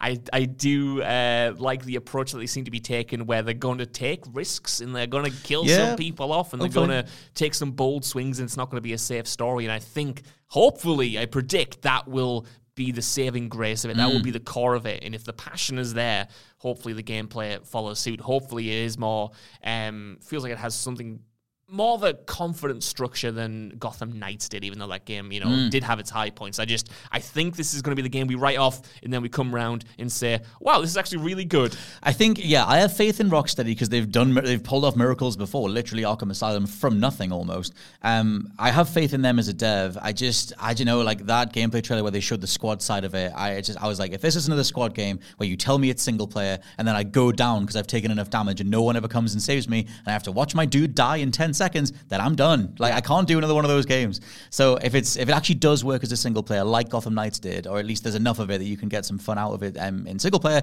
then maybe I'm back in. But I, it depends how far they go with that setup, like you said. Like, can you actually kill the characters? Um, and also, it's in the Arkham universe, so it's like, are we? This is the this is Batman in the future or something. So it's like a weird thing. But I think at the same time, the more time they've got since Arkham Knight, they've not really talked about that stuff. So maybe it is its own thing. Um, it's also worth throwing in. Actually, no, we'll throw this in uh, later on because it's one of those to be confirmed games. Um, so that's all we've got down for May. Uh, June is Street Fighter Six on the on the second of uh, June. Street Fighter Six is one of my most anticipated games. I'm, I was lucky enough to play it at EGX. Me and Jules did a little video on it. I think, or we talked about it on the podcast. Um, but yeah, just the next main Street Fighter. It's been a hell of a long time since 2016 or 15, whenever Street Fighter Five came out, and that game released in an absolute abominable state, uh, segmented. They just had to get it out for the Capcom Invitational, their big esports tournament. So all they had in there was the versus mode uh, online. They didn't even have a one-on-one offline versus. It was empty. It was it was an empty filing cabinet of a game that slowly got filled out over time.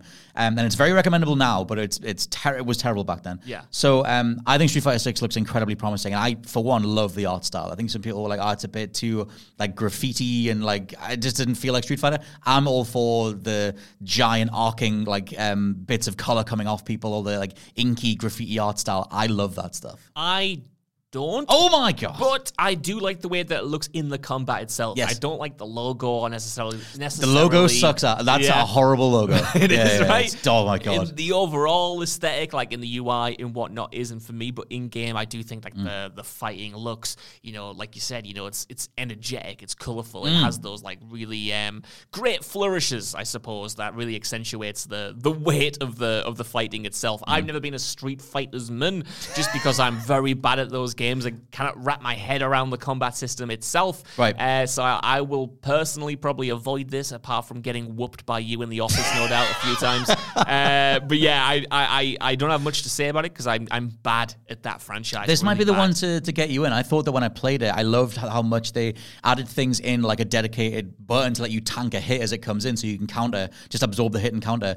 Um, it's very easy to pull off your um, finishes. They've added a lot of auto combo stuff in, so they want to they want it to be something you can just give to someone um, and just get them off the ground and have fun with it. Um, Diablo Four is out on the sixth of June, so only four days after Street Fighter Six. Wow. Um, I'm not a huge Diablo fan, but a lot of people have been waiting for Diablo. I mean, 2012 for Diablo 3. Um, again, that predates us even working at What Culture, so that's kind of hilarious that it's t- taken that long. right? Um, even though Diablo 3 was such a point in time and has remained incredibly popular and is one of those games of, an, of a whole, you know, sort of legacy franchise where people just go to that one game, and a lot of people love Diablo 2. Um, but any quick thoughts on Diablo 4? I am. I'm not a Diablo diehard by any Diablo's means, man. but I loved Diablo 2 back in the day. Like one of the only PC games I have ever played and really loved. Nice. You know, I really enjoyed the aesthetic. I really enjoyed the dungeon crawling. So the fact that Diablo 4 is kind of evoking that style, it's darker, it's more menacing, it's grimier than Diablo 3 was. Uh, to me, that's actually made me intrigued. And this will be on my radar for sure. Hopefully, it's good. Hopefully, it is something that I would be interested in with that kind of knowledge of Diablo 2 in mind. And uh, yeah, while it's not like a must play for the year, I, it's one that I'm watching in the same way that I watch like.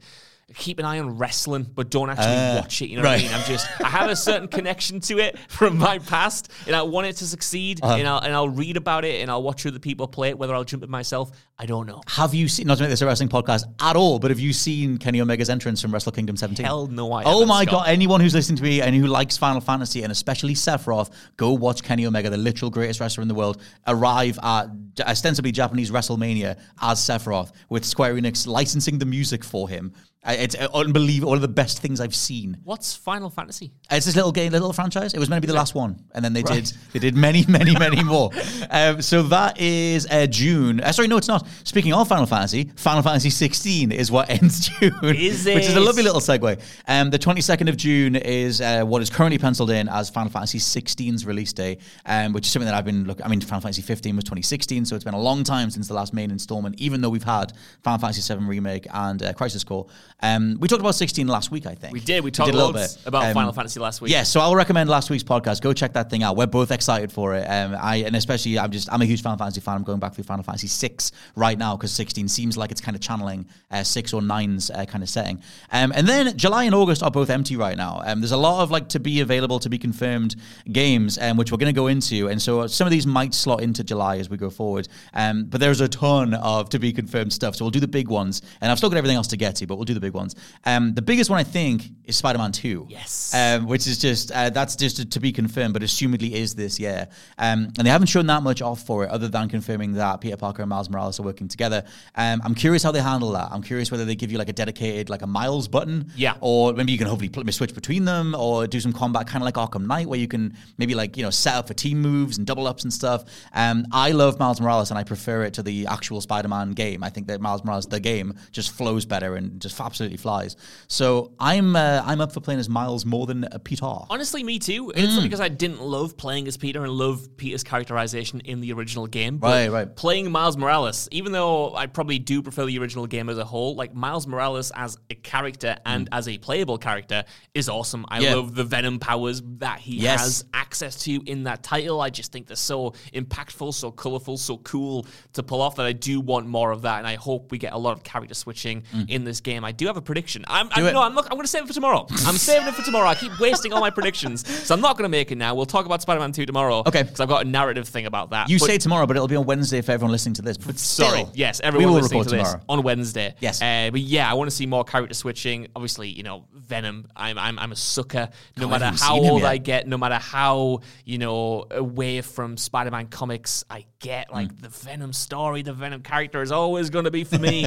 um, Tony Todd voicing Venom is Unbelievable casting. incredible and yeah i love the idea of miles and peter you know teaming up to take down this villain obviously with a bunch of other villains no doubt thrown in the mix i want to see how peter's relationship obviously expands going off the events of the um, original game's narrative you know how is that going to impact his life his relationship with miles his relationship with mj um, and how is the city going to be reeling from you know what happened in that first game i just think it's it's the apocalypse at the end of that game. the literal apocalypse. I think the narrative potential is so good. Mm. And I think I briefly mentioned in last week's podcast that I hope this is kind of the leveling up for this franchise um, that I want to see because I love the games that Insomniac have made. Or rather, I like the games that Insomniac Mm. Right. have made.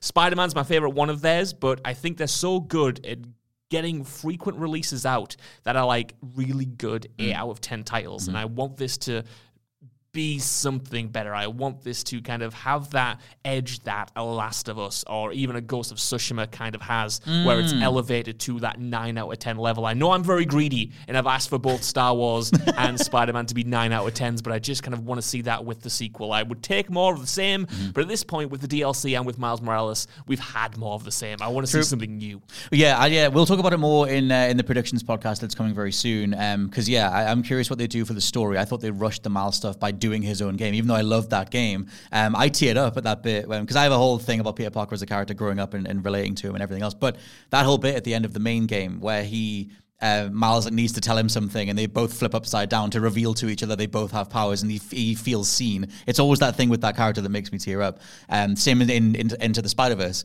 uh, where he's just like, "You're like me," and I'm just like, "Oh my god!" Every time, like that just makes me uh, goosebump. Um, but still, uh, in terms of running stuff down for the biggest games that don't have release dates yet, the next one down is Starfield, um, which is a huge game. I think this is very, very important. However, um, it conversely can also just be kind of sideswiped as a Game Pass game and whatever if they don't need it to be important. But what I mean is, I feel like this is the tip of the spear for the future of Xbox, and I feel like it needs to land um, for people like me to care about Xbox again because I don't. I see what they're doing, and I, we've talked about it so much about how much they've invested in Game Pass and structural changes for Xbox. But what games have you got? Yes. and this is the first game they've got, so I am curious how it lands. Me too, man. And I cannot believe that it's been eight years nearly since Fallout 4 came out. Like, that's how long it's been since we've had a single player Bethesda game. Obviously, we had Fallout 76 in there, but in a classic Bethesda game, nearly eight years. And we don't know when this is coming out. Maybe it'll come out right at the end of the year, right when Fallout Gets 4 delayed, did. 2024. Yeah, yeah, maybe it gets delayed. it probably won't, because I do think it is going to be the tip of the spear, like you said. And hopefully, it is good. I was impressed by the gameplay trailer that we sh- saw last year. Okay. There was some um, recent reports on the gaming leaks and rumors um, Reddit that apparently the play tests were better Than the play testers were expecting. Like it was of higher quality, blew their expectations out of the water. That's good. I'm not getting overhyped for it, No. but I'm just I'm just like quietly optimistic that I'm gonna love it. I'm Mm-hmm. not putting all of my eggs in the Bethesda basket because you know their track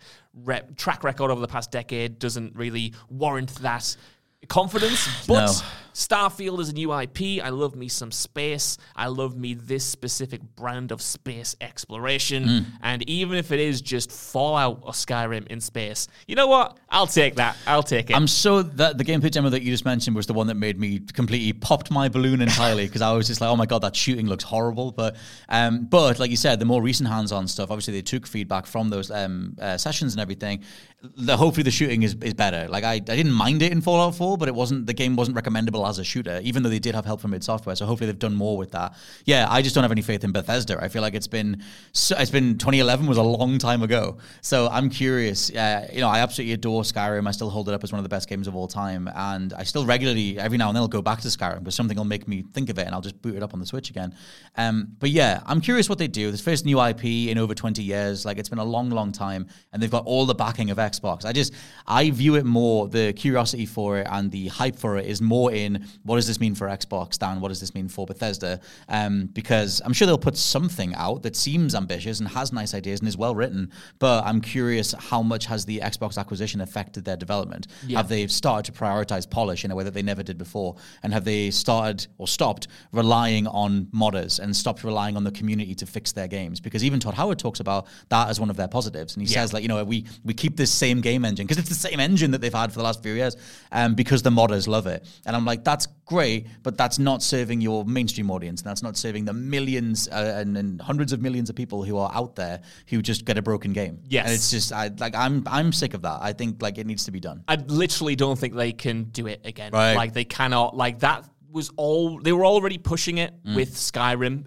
and that was you know excused because of how good that game was Yeah. and how much of a phenomenon it was. But nah, it was already bubbling. Then Fallout 76 happened, and they cannot do it again. They cannot do it as the tip of the spear of Xbox's future, like you mentioned. I just if if it comes out and it's as buggy as the rest of Bethesda's games, Mm. I I just don't envision them ever being as big as they once were. You know, Mm. we've had so many franchises, so many developers come on leaps and bounds since Bethesda was on top. Mm. And I hope, and I'm sorry for using Avatar as an analogy again, I hope they're kind of like the James Cameron of this year, where Right. you know, why would you ever bet against James Cameron? Yes, no one really remembers Avatar, but of course, Two billion dollars. yeah, because his next What? movie is going to make two billion dollars. I hope Bethesda kind of follows suit. Like, why would we ever bet against Bethesda? Of course, they always had it in them.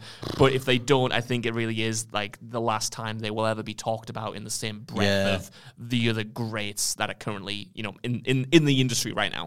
Yeah, we'll talk a hell of a lot more about Starfield as the year rolls on. Uh, at the minute, it's just to be confirmed in terms of a, of a specific release date, but it's kind of being pegged in for the middle of the year. But I guess we'll see. Speaking of Avatar, um, Avatar: Frontiers of Pandora is this year as well, um, which is Ubisoft's big Ubis- Ubisoftification of the Avatar IP. Now, again, I just I can't I don't care about Avatar, and assumedly people do. I just I keep seeing the sales figures for the movie. I don't know a single person who cares about Avatar. You've told me some of your friends went and saw it. None of my guys have seen it. I have I haven't seen it, and I care about film. And so I don't know. I, I saw um, ex What Culture alumni Michael Potts from years ago tweeted that he absolutely loved the movie. So I guess that is someone that I've seen. And he was like, "Give me that world uh, interactive." And I was like, "Well, dude, uh, Frontiers of Pandora is coming out." Right. So I guess if you're an Avatar fan or an Avatar stan, then um, Frontiers of Pandora is going to be that game. Um, but that's just another thing to sort of randomly mention. Quick thoughts on the old Avatar. It's kind of weird that that was originally supposed to come out last year. You know, we saw Yeah, actually, yeah. virtually nothing about it, and then it was delayed, and now we don't know when it's coming out. You know, I'm in a real rut with Ubisoft. They're kind of like Square Enix to me right, Mm. Right, now, right. where you know I just don't think they've made a good game in a long time, or at least they've made a good game. Probably They made good games, but they haven't made great games No. in a long time. Nothing that's really got me. Intrigued. Like the last time I loved one of their games was probably Rainbow Six Siege or something. 2016. 2016. So, for as you know, as promising as this Avatar game may be, and for as malleable mm. and as adaptable to a gaming environment as that world mm. is, like Ubisoft as a company, as a creative force, I just don't trust. at No. I buy that. Yeah, I back and, that. I need them to win me over this year. Maybe mm. this is the one that does it, but right now I'm like, I'm kind of here, arms crossed, saying, "Impress me, Ubisoft. You know, give me something that's gonna wow me," and they they just haven't for so many years. Yeah, years. give me something that isn't play tested to death, and then you, and, or like sort of, um, you know, test audience to death. Um, give me something that actually feels like it has a spark of originality to it. Weirdly, the most fun I've had with a recent Ubisoft game would be Immortals Phoenix Rising, but that even in itself was a, a riff on Breath of the Wild with like Fortnite art style and an MCU quippy writing style. So yeah, there's there's hopefully like ground to be um, to be covered. Avatar feels like the IP that they could use for that because no one's expecting anything. Yeah. Um, and then it's like, well, maybe that's actually incredible. Um, chucking in here that Final Fantasy VII Rebirth um, is also to be confirmed for some time this year. Again, we talked about Final Fantasy stuff last week. Um, and when you get through Crisis Core, we'll do a spoiler cast, I think, on that. Um, so there's that. Assassin's Creed Mirage is this year's Assassin's Creed, um, one of the whole giant plan they've got for the next few years of Assassin's Creeds. But Mirage is sort of a return to the original Assassin's Creed in terms of being, I forget when it's set, but it's really, really old in the timeline. It's around Yeah. about the same time as AC1. Um, any quick thoughts on Assassin's Creed's state? I, I I would sort of echo what I've just said uh, about Ubisoft generally there, but I am a sucker for classic Assassin's Creed and the fact that this is going to be smaller scale, you know, more stealth focused. That does get me intrigued. Um, so this will be one that I'll keep an eye on. Will, will I play it? I'm not entirely sure, Scott.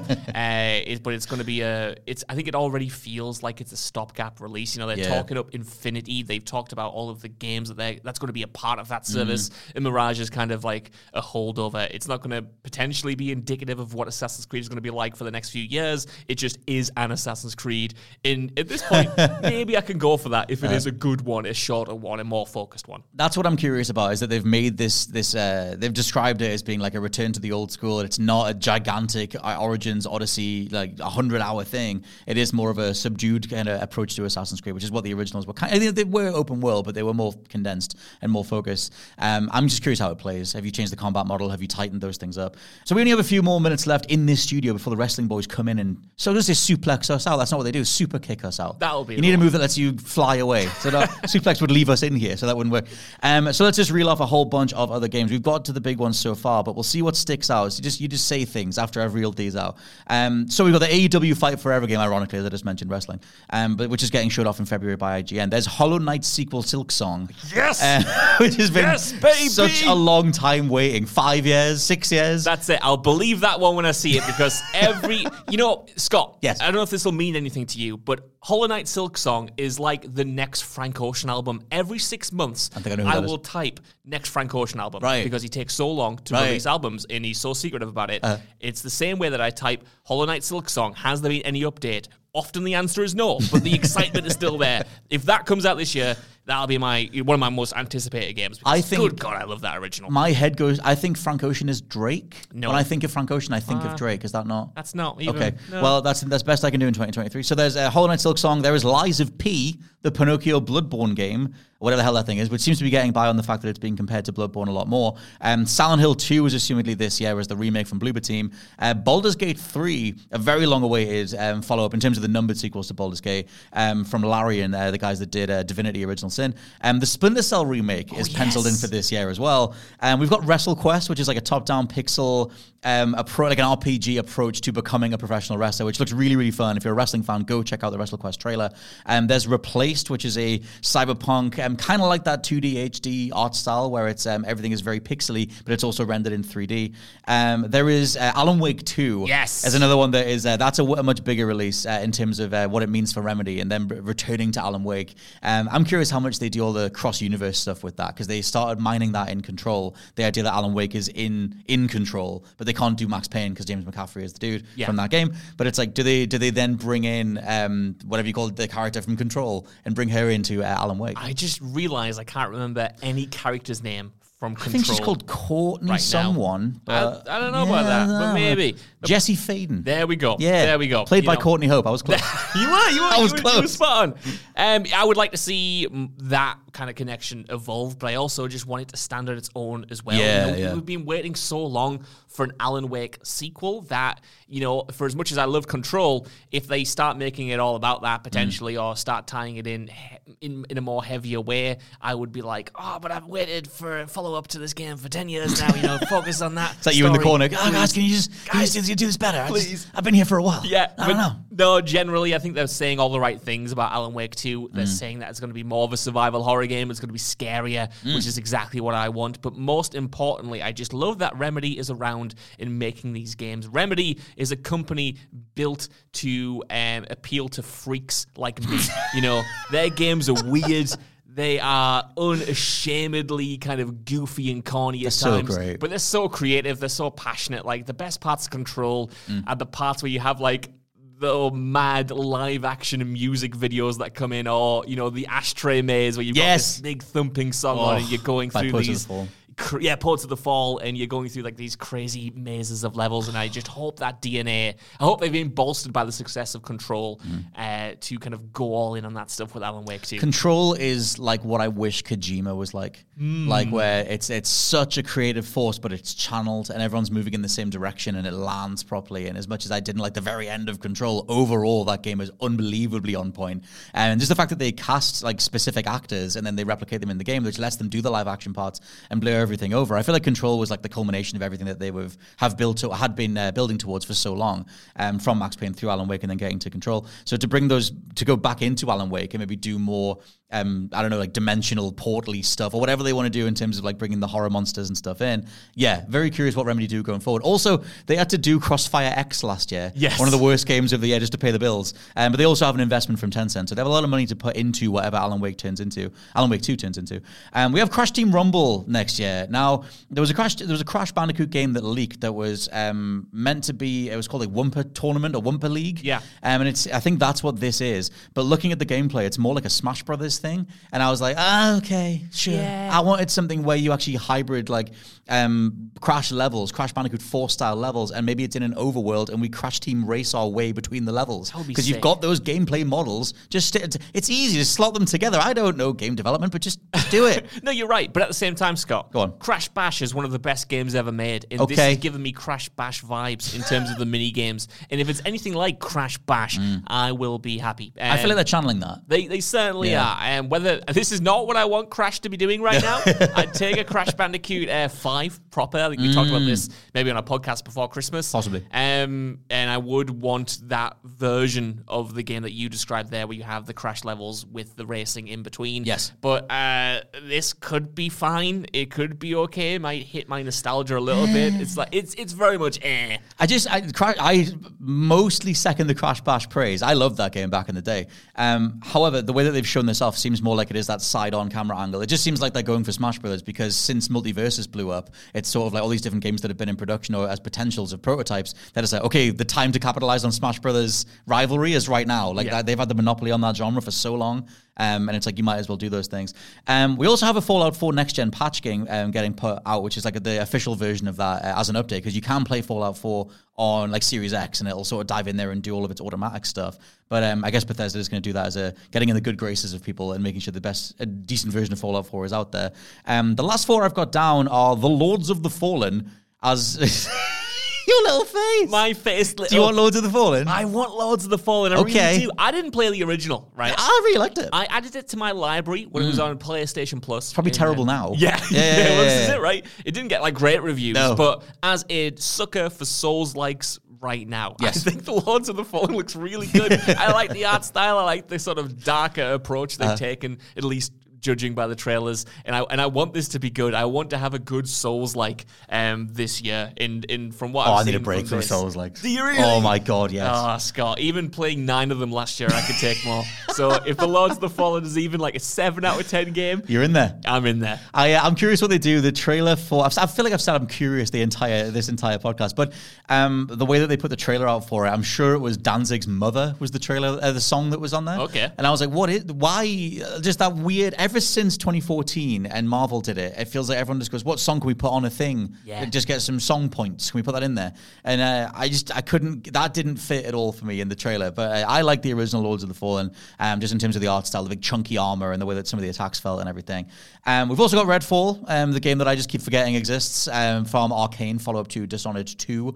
Um, no, sorry, follow up to Deathloop um, as the next game that Arkane are doing. But that seems like it's a dedicated uh, co op, almost Left 4 Dead style game Yeah. with vampire vampires and sort of um, different sort of co-op um, encounters and stuff. My hype for this gets dissipates the further away from it that I get, which Right. is a shame because I I thought the original trailers looked really good, Mm. even though kind of this sort of multiplayer, um, you know, persistent world thing isn't really my thing. But Mm. I, I like vampires. I like hunting vampires. Mm-hmm. I thought the aesthetic looked really cool. I did like the promise of the interplay between the different players Mm-hmm. and stuff.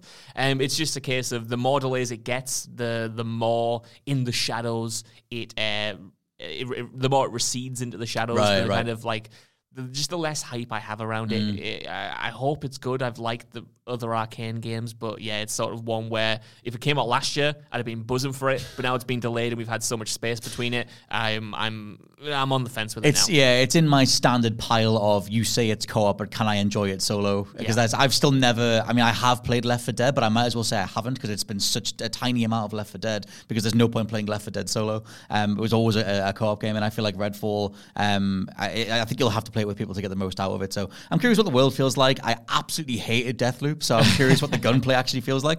Um, I guess we'll go from there. The last two that I just threw down because I forgot that they were actually coming out. Um, sea of Stars um, is the next game from the, the uh, developers of The Messenger, which is one of the best, uh, coolest like pixel 2D platformers um, of the last few years. Where halfway through the game it switches and just becomes a Metroidvania. It's such a confident, great game with a really cool soundtrack that's really, really well written.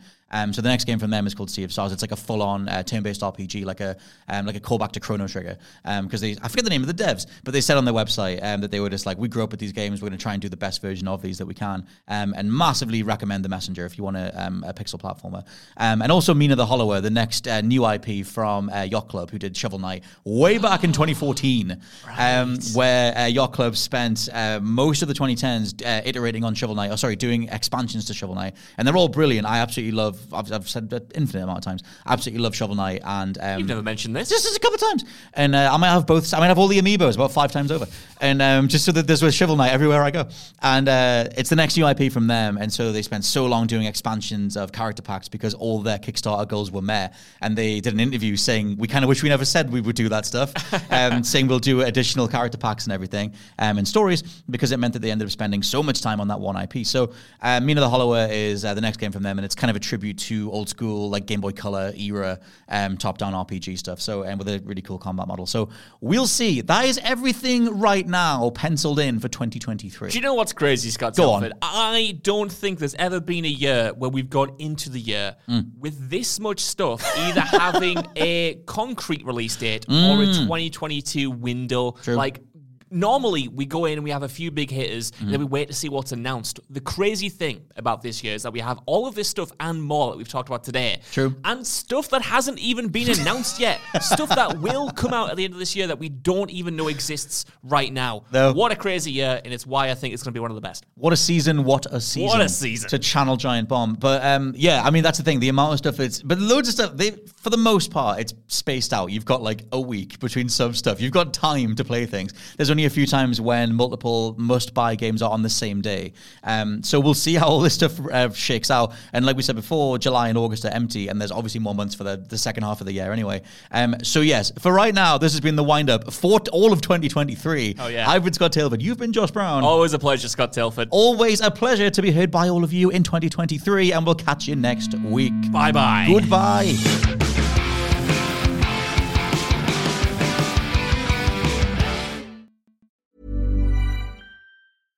Flexibility is great. That's why there's yoga. Flexibility for your insurance coverage is great too. That's why there's United Healthcare Insurance Plans. Underwritten by Golden Rule Insurance Company, United Healthcare Insurance Plans offer flexible, budget friendly coverage for medical, vision, dental, and more. One of these plans may be right for you if you're, say, between jobs, coming off your parents' plan, turning a side hustle into a full hustle, or even missed open enrollment. Want more flexibility? Find out more about United Healthcare Insurance Plans at uh1.com. Hi, I'm Daniel, founder of Pretty Litter. Cats and cat owners deserve better than any old fashioned litter. That's why I teamed up with scientists and veterinarians to create Pretty Litter.